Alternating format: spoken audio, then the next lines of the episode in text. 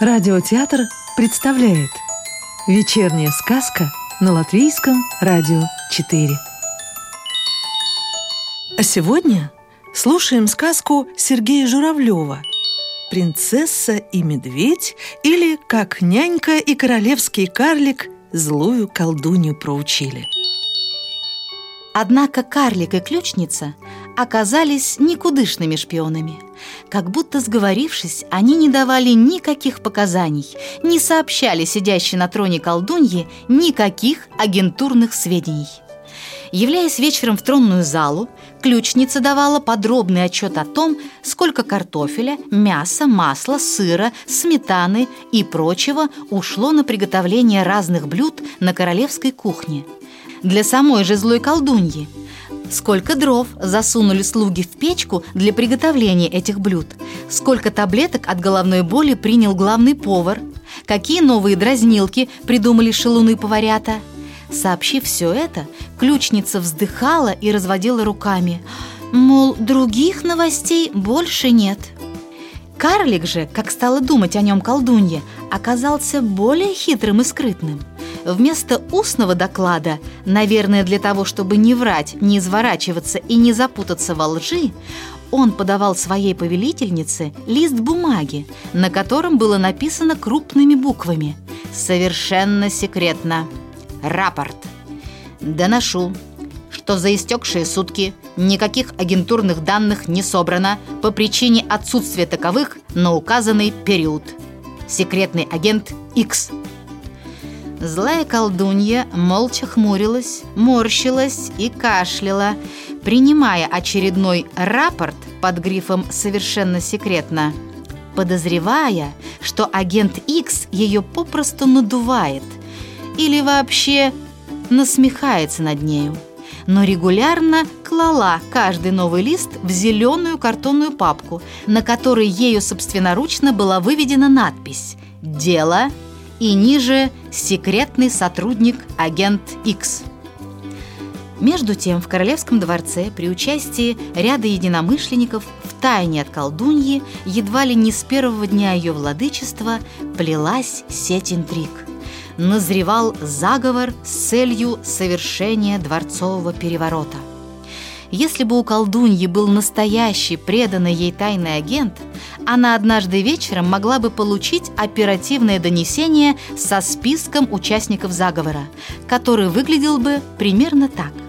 Бывший королевский карлик, бывшая нянька принца, она же ключница, бывший главный королевский повар, бывший королевский садовник, бывший королевский охотник, дровосек, пасечник, прачка, молочница, слуги, поварята, ученый ворон. Ознакомившись со столь внушительным списком, злая колдунья пришла бы в неописуемый ужас. Но, возможно, и в восторг, поскольку ей предстояла бы большая и срочная работа по раскрытию преступного заговора и обезвреживанию заговорщиков. Дело в том, что когда колдунья объявилась во дворце, карлик и старая нянька сразу же задумались о том, что произошло с принцем. Судьба его была никому неизвестна, однако вся дворцовая челядь усматривала прямую связь между исчезновением принца и незамедлительным появлением во дворце злой лесной колдуньи. Опасаясь нападения коварных врагов, колдунья велела без промедления воткнуть в каменную стену замка железные прутья и на каждый прут надеть лошадиные, коровьи, собачьи и кошачьи черепа. Все черепа она тотчас же заколдовала, так что с наступлением сумерек их пустые глазницы начинали светиться и наблюдать за тем, кто приближается к замку. Если бы колдунье угрожала опасность, то черепа устроили бы настоящий переполох. Они бы громко ржали, мычали, лаяли и мяукали, так что устрашенные и разоблаченные враги, не выдержав жуткого шума, неминуемо бежали бы из-под стен неприступного замка. Однако случилось так, что карлик и его друзья ничего не успели разузнать о судьбе исчезнувшего принца – в замке нашелся предатель, раскрывший колдунье тайный заговор.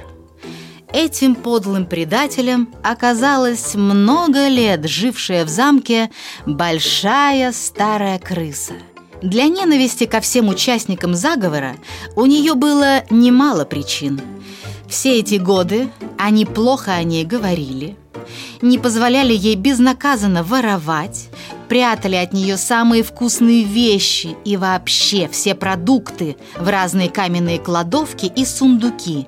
А главное, хотели от нее избавиться, убить или отравить ее, хозяйку всех подземелий старинного замка.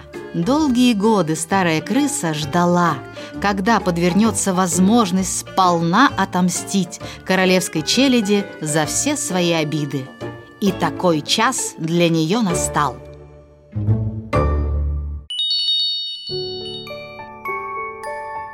Сказку читала актриса Ольга Никулина.